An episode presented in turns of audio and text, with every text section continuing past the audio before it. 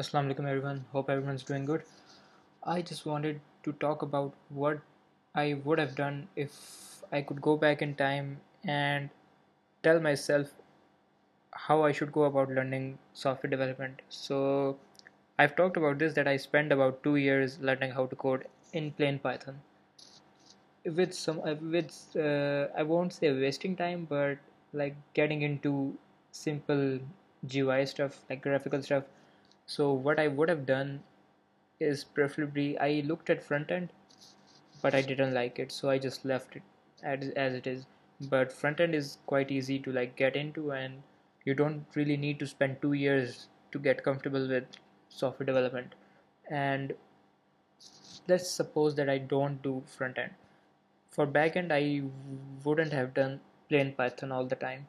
Like there are frameworks called Django. I knew about it, but I didn't spend any time on it. So I would have probably started learning that there are APIs that you can make, and probably would have spent time on it.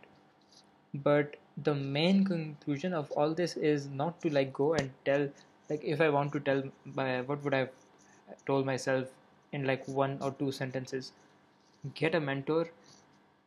And it doesn't have to be a physical person like in front of you.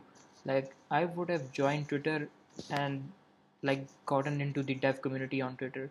Like there are so many people, like there are so many good developers that you can just see those tweets and figure out what's uh, important and what's not. Like okay, HTTP web backend with Python using Django is in. Mm, okay, there is something called Flask.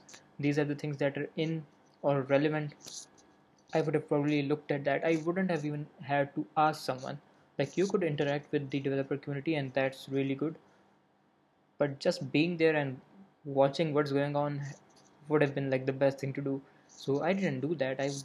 I would just sit at in my room and just code in Python all day long, which is good. I mean, it's not bad, but it wouldn't have taken me that much time to get comfortable with software development and know what's relevant, how software is developed actually.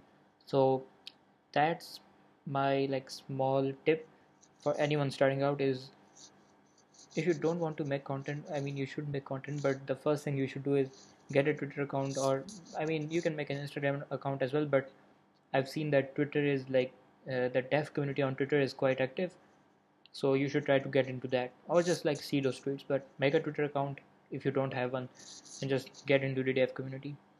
That's the tip I would have given myself if I could go back in time. So that's, if you are uh, like a junior engineer or someone who thinks they don't know what to do, you can probably take this advice and see it out for yourself if it works. That's it for me. Bye bye.